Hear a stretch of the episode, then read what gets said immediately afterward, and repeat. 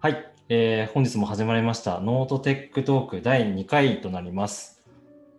えっ、ー、と、この note tech talk は、えー、ノートのエンジニアが時にゆるく雑談を、時には深くエンジニアの皆さんが参考になりそうな技術について語る番組です。毎回ゲストをお迎えして、え、各回ごとに設定したテーマでお話しします。ご意見、ご感想などは、えー、シャープの note tech talk のハッシュタグをつけてツイートいただけると幸いです。はい。で、まず、えー、簡単に MC、私の自己紹介になるんですけども、えー、私は、まあ、ノートでエンジニアリングマネージャーをしている福井と申します。で、えっと、今は青森県に在住で、まあ、コロナの前からフルリモートという形で、まあ、勤務しております。で、えっと、今回のゲストですね、えっと、まあ、2回目になるんですけども、えー、iOS エンジニアの、えー、かっくんをお迎えしております。で簡単に私の方からあの自己紹介をさせてもらうと、まあ、ノートで、えー、と今 iOS エンジニアをしていまして、えー、と昨年の5月にですね、まあ、入社をしていただいて、まあ、いろいろですね、あの改善をしていただいております。はい、本日よろしくお願いします。はい、お願いします。はい、では、あのいろいろあの質問とかさせてもらえればと思ってるんですけども、そうですね、まずは、まあ、なんでノートに入社したんですかっていうところの、えー、部分を深掘りさせていただければなと思うんですが。はい。そうですね。えっと、まあ、もともとノートユーザーではあって、それこそ2014年ぐらいにアカウント作ってたらしくて、ちょっと前に6周年、7周年みたいな通知が来てたんですけど、で、まあ、ずっとノートは使っていて、ただ、記事を書き始めたのはここ2、3年ぐらいかな。2018年ぐらいから記事を書き始めたんですけど、で、大体記事を書くのはウェブで書いていて、で、アプリも使ってたんですけど、なんかちょっと使いづらいなって日々思っていたところはあって、で、まあ、前職を辞めようかなっていうタイミングがあって、その時に、じゃあ次の会社をどうしようかなと思った時に、自分が一番よく使って、一番改善した会社はどこだろうと思った時に、真っ先にノートが浮かんで、ノートに応募して、で、まあ、面接に進んだら、まあ、縁があって入れることになったというところで入社したという感じになってます。なるほどですね。うんうんうん、なんか実際こう入ってみてなんか思った通りやばかったのか あるいは思ったことじゃなかったなみたいななんかギャップみたいなところってありましたかね？あそうですね。とまあ、コード的な話で言うと結構まあ古いアプリなので、まあ、やっぱり歴史を感じるコードだなというのはすごい感じたところはあるんですけど、とはいえ結構綺麗にも作られてるなというところはあって、それこそ前任の方、ラップさんとかが、あのー、すごい地盤を整えてくれたり、コードを整地してくれたっていうのがすごい見えるので、そこはすごい、あのー入る導入の部分はすごいやりやすいなと思って思いましたね。まあ、その分やっぱり歴史もいろいろあるので、まあ、変えどころ、すごい改善ポイントすごいたくさんあるなっていうのも入社してすごい思いました。うん、そうですね。なんかラプさんが入った時に、多分一番最初にやってたのがまさにそのあたりのあの整備っていうところにすごく力を入れてた印象があって、なんか機能開発云々よりもまずそこをやってやんないとあのスケールしないぞこれはみたいなところの課題感を持って結構やってた印象はありますね。うんうん、そうですね。もうすごいあの、まあ、自動化とかもすごい力を入れていただいていて、いろいろ楽させてもらってます。自動化おじさん。そうですね。あの4月にも退職されたの金髪さんもあの自動化がすごい得意というか な方で、iOS と Android のエンジニア2人が社内のその、あなんだろう、モバイルチームだけに限らず、結構全社的な自動化みたいなところを取り組んでましたよね。そうですね。その辺結構個人的にもすごい意識というか感銘を受けた部分もあって、うん、なので今進めてるプロジェクトとかは個人的にザピアとかが有効そうだなと思うところはザピア書いたりとか、ガスが役に立ちそうだなと思ったところはガス書いたりとか、結構あのアプリのコード以外の部分もあの、うんまあそういったなんだろうか感銘というかそういう意識を持つようになったなっていうのは2人のおかげでもありますね。うんうんうんはい、ありがとうございます。そうですね。じゃあそ、あと、そうですね。あの、実際に、あの、どんなことやってきたかっていうところの、あの、部分を深掘っていきたいなと思うんですけども、なんか、ざっとこの、約1年ちょいで、やってきたことをちょっとお話ししてもらってもいいですかね？はい、えっと、そうですね、まあ、基本的には、あの、今年に入ってちょっとぐらいで、えーリリースされた iPad の対応に向けたことをやっていて、でそれのために基本的な画面のリニューアル作業っていうのをずっと行ってきました。で例で言うと、記事一覧を表示する画面だったりとか、記事を書くテキストエディターという内部的に呼ばれてる部分だったりとか、あとは、まつぶやきとかサウンドエディターも僕がリニューアルしたんですけど、そういう、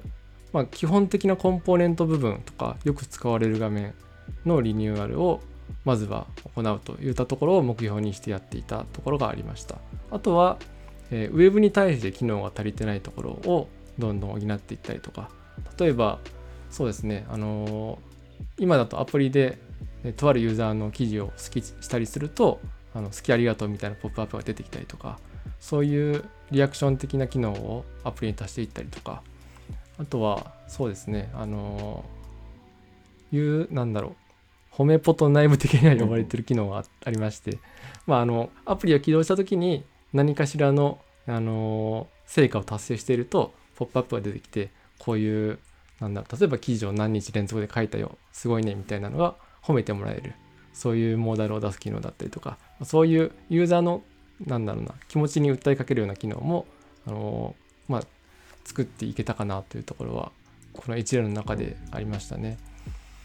あとはそうですね、えっと、昨年だと、えー iOS14 うんがリリースされて、まあ、そこの中でウィジェットが搭載されたので、そのウィジェットの対応とかも行いました。でウィジェットは、あの、今のノートの本体の中は UI キットで基本的には作られてるんですけど、ウィジェットは SwiftUI で作らなきゃいけないというところもあって、まあその辺、あの、情報のキャッチアップもしながらやっていったところもありましたね。で最近になってからはあのアクセシビリティとか力も入れていて、でまあこれはあの今年の、えー記事とかも何個か出てたりとかあとは iOSDC っていうイベントに登壇したりもするものになるんですけど、まあ、そういったところであの発信もできてるかなとは思ってはいますと。で今社内的にすごいあのーなんだろうな注目されてるところで言うとあのエディターがリニューアルするというプロジェクトが動いていましてでそれのリニューアルというよりは、えっと、アプリの方はそのリニューアルに追いつく対応というのをやる必要があるので、まあ、それを今やってるというような感じになってます。そうですね。エディターはなんかあの、あの、前のバージョンというか、からの、あの、回収、まあ、リファクタリングもされてたと思っていて、で、なんか、結構、個人的には、あの、エディターの改修がだいぶ、あの、嬉しかったポイントでもあるんですけど、なんか、その、そうですね。なんかそれまでって、結構見る、見る、まあ、ビューアーとしてノートのアプリ使うことはあったんですけど、書くのはやっぱりちょっと、あの、辛くて、まあ、ウェブで書くっていうのが基本だったんですね。まあ、たまになんかちょっとした修正とかは iOS のアプリ起動して修正するみたいな使い方だったんですけど、今なんか割とその遜色なく使えてるので、なんかそこはすごくありがありがたかったですし、結構それは iOS アプリあの頻繁に使ってる方も思ってるポイントなんじゃないかなって個人的には思ってました。ありがとうございます。もう結構大変だったんですよね。あれのプロジェクトも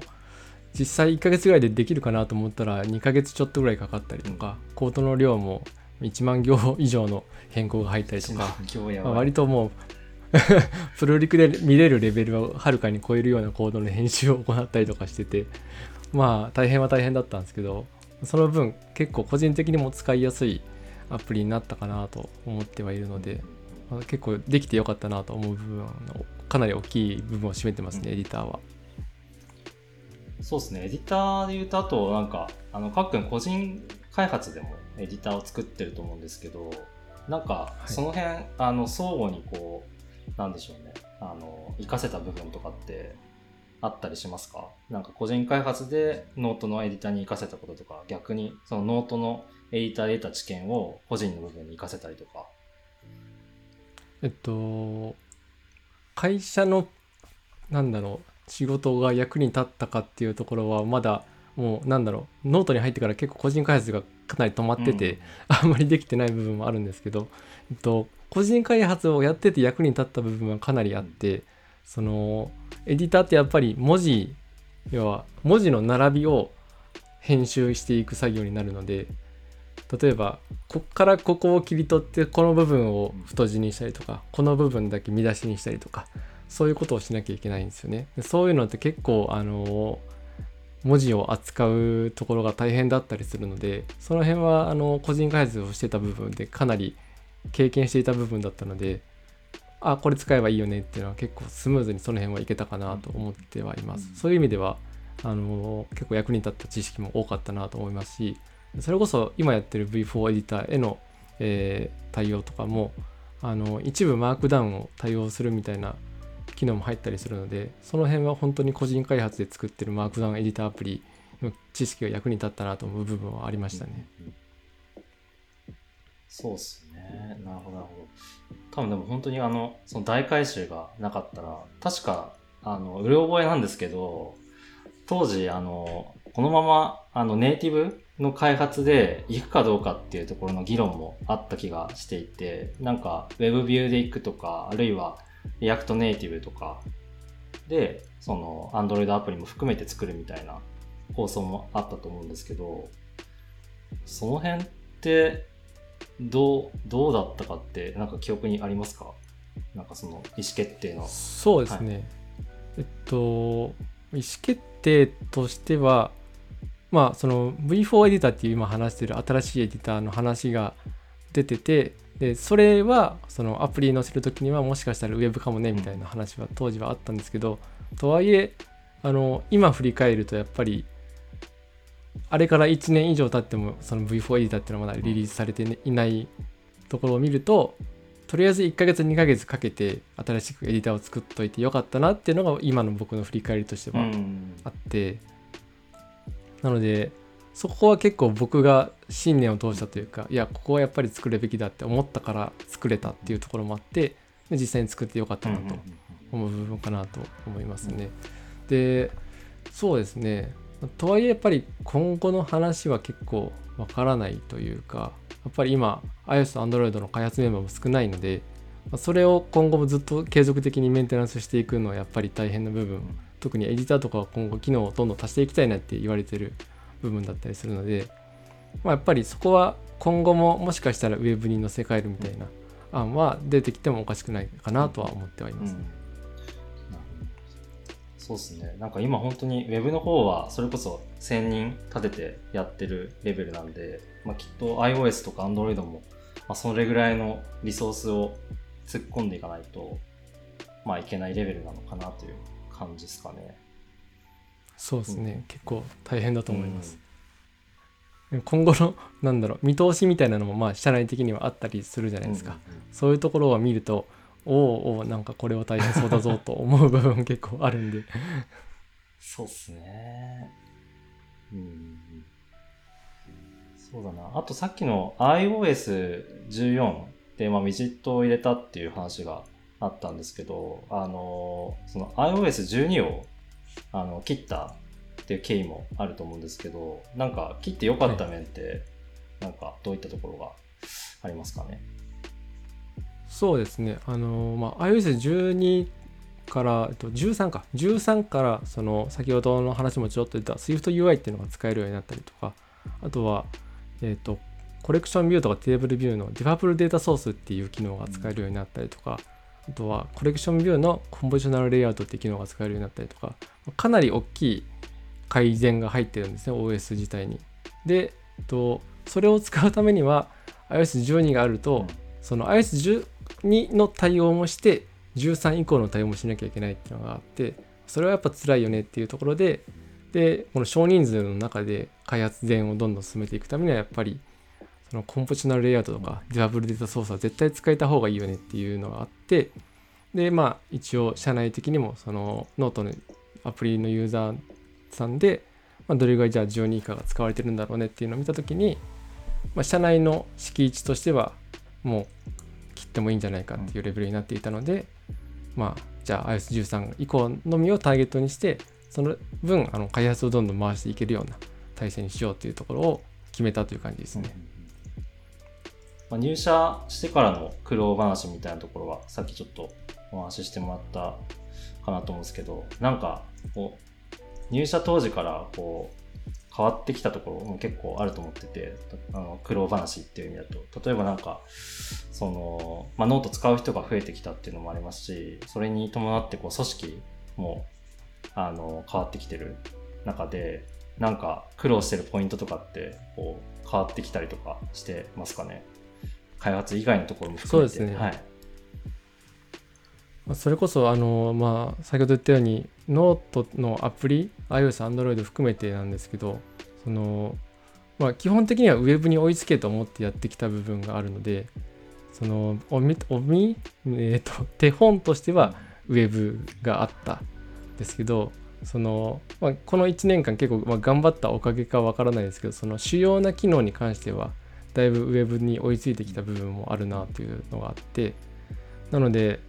そう思った時にじゃあ今後アプリとしてどうしていきたいかっていうのを考えなきゃいけないフェーズになってきてそういうのを考えていくのは結構大変だなとは思いましたね。今まで僕が入社した動機としてもそのノートのアプリを使いやすくしたいもっといいものにしたいと思って入ったんですけどそれをはまだお手本があったからできたんだなっていうところがあったので今後そういうお手本がなしなくても、えーいいアプリにしていくにはっていうところは考えていかなきゃいけないというところがすごい個人としてもチームとしても課題として今はすごい浮上してるなと思ってます。うんうですね。確かにな。なんか、その、ウェノートの中のウェブっていう存在もそうですけど、なんか、その、例えば他社のアプリとか、競合をなんか見ると言っても、なんか、いまいちこう、なんていうんですかね、こう、完全な競合ってあんまないと思ってるんですよね。だからなんか、だからこそなかなかなおさら、まあそこにやりがいもあるとは思うんですけど、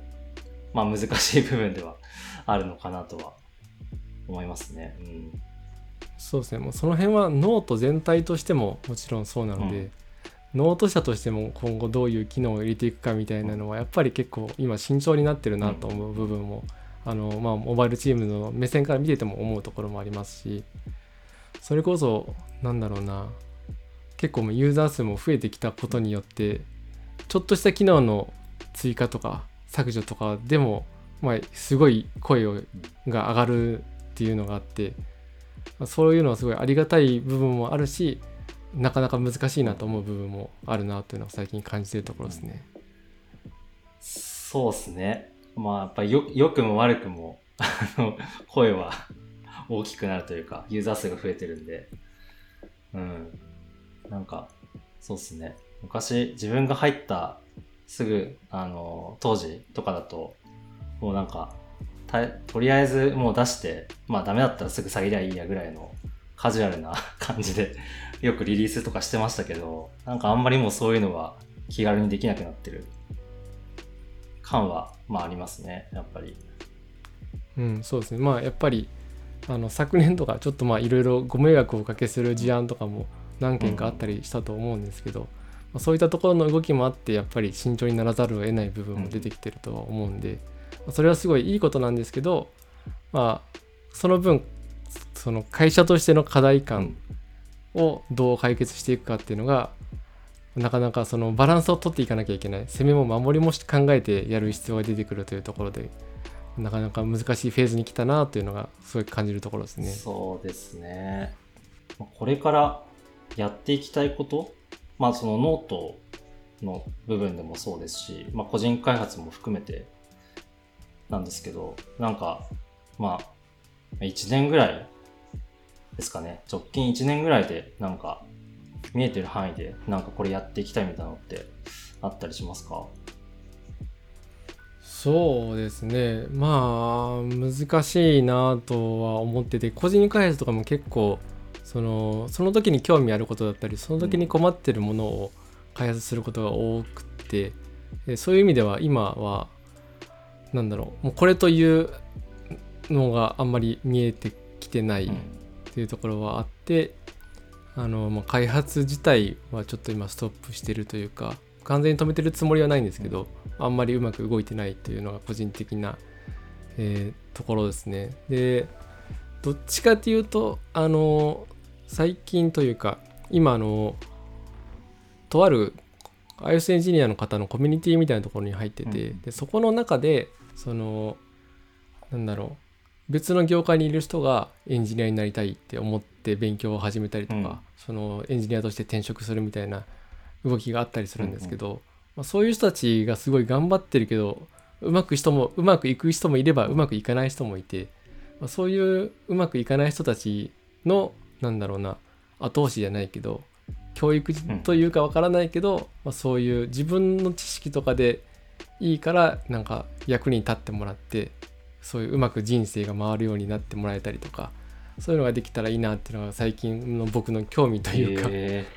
そういうところはありますね。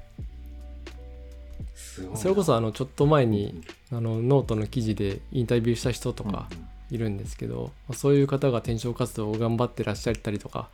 してるけどちょっとうまくいかなかったりとか、ちょっとつまずいちゃったりとかっていうのを見ちゃってるし見ちゃったりするんで、そういう人を応援したいなって思うように最近なりました。えなんかそれってきっかけがあったりしたんですか？なんか原体験とか。うんなんかまあやっぱそもそもやっぱ僕もエンジニアとしてもう123年とか仕事をしてきてるので、まあなんだろうそこの積み重なってる知識とか経験みたいなのってまああるとは思ってて、でそれってなんかまあもったいないというか、何かに活かせるんだったら活かした方がいいなぐらいの感覚なんですけどそうなった時にそのこれからエンジニアになりたいって思ってる人たちがあここの人たちにはこういう知識を与えればちょっと役に立ちそうだぞみたいなのを ちょっとあってそういうのをポツッと与えてみて様子を見てすごいいい感じに動いたらおおよかったって思ったりとか、そういうのを見てるという感じなんですけど。なのでなんか、まあ、あとはそうですねそのコミュニティ自体に役に立ちたいというか、そのコミュニティの主催者が結構昔にお世話になった方だったりしたので、まあ、その方の恩返しじゃないですけど、うんコミュニティの中を楽しく、えーなんだろうみエンジニアになりたいと思ってる人たちを幸せなエンジニア人生に送れるようにとかなんかそういうのを漠然と考えてるみたいな感じですね。すごいな。